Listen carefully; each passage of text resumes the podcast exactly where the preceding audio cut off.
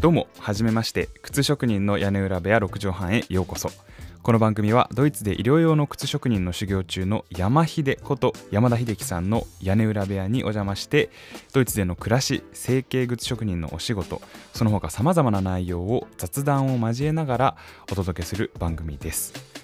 山田秀樹さんは1993年生まれ脳性麻痺の障害をお持ちで子どもの頃からドイツ式医療用靴技術整形靴を利用されており現在は障害当事者として整形靴を製作する職人としての修行をドイツにてされています。こんにちは。はい、こんにちは。山秀こと山田秀樹です。今、ここドイツで成形物職人の修行をしています。えーご縁がありまして、ポッドキャストを始めさせていただくことになりました。えーと、ドイツでの暮らしだったりとか、成形物職人としての修行の様子というのを生活している屋根裏部屋からお届けします。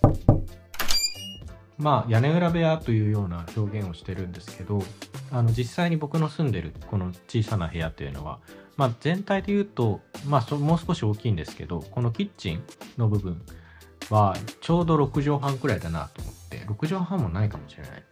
くらいちっちゃなところのこうで屋根がちょっと斜めになってるところからなのでまあ皆さんと一緒にこうまあなんて言うんでしょうね。一緒にコーヒーでも飲みながら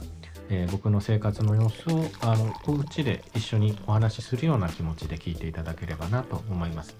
じゃあ、ゆくんも自己紹介お願いします。はい、えーまあ、ナビゲーターを務めます見延優です、えードイツに子供の頃暮らしていた関係で、えードイツ語を喋りますで今は、えー日本でドイツ関係の仕事をしている傍ら、まあ、フリーでラジオのプロデューサーみたいなことをやっています